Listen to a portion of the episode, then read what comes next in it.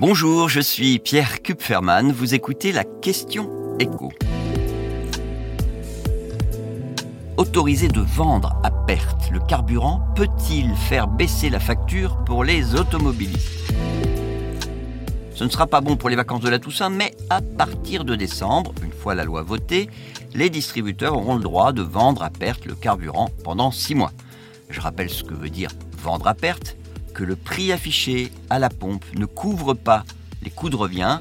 On est donc en dessous du prix coûtant. Sur chaque litre vendu, le commerçant perd de l'argent. Donc ça veut dire concrètement que cette mesure n'est pas applicable par une station-service classique qui ne vit quasiment que des pleins des automobilistes. En revanche, une station-service d'hypermarché peut espérer que les automobilistes venus faire leur plein parce que les prix affichés sont bien plus bas que dans les autres stations en profitent pour faire leurs courses et donc se rattraper ensuite sur les produits vendus dans le magasin.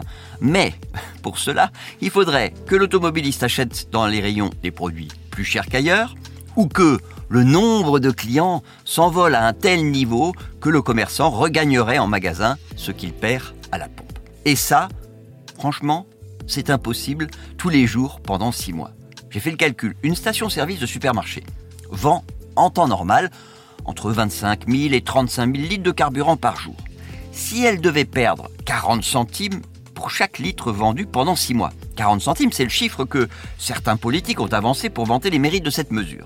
Eh bien, la perte cumulée tournerait autour des 2 millions, 2 millions et demi d'euros par magasin. C'est plus que le bénéfice normal d'un supermarché sur un semestre. Donc, des baisses durables de 40 centimes, vous n'en aurez pas.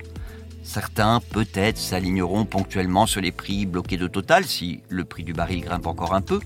Et il se peut aussi que quelques supermarchés en mal de clients fassent des promotions ponctuelles sur le carburant. Par exemple, les jours de faible affluence. Au printemps dernier, Casino, pour faire revenir les consommateurs dans ses magasins, proposait de l'essence à 85 centimes le litre. C'était pas de la vente à perte parce que l'automobiliste devait dépenser le jour même dans le magasin la différence entre le prix normal du carburant et ses 85 centimes et qu'on lui donnait pour ça des bons d'achat. C'est ce modèle qui peut-être pourrait inspirer quelques enseignes, même si pour le moment, quand on leur pose la question, bah, c'est pas du tout ce qu'ils prévoient de faire. Et d'ailleurs, ils n'étaient pas demandeurs.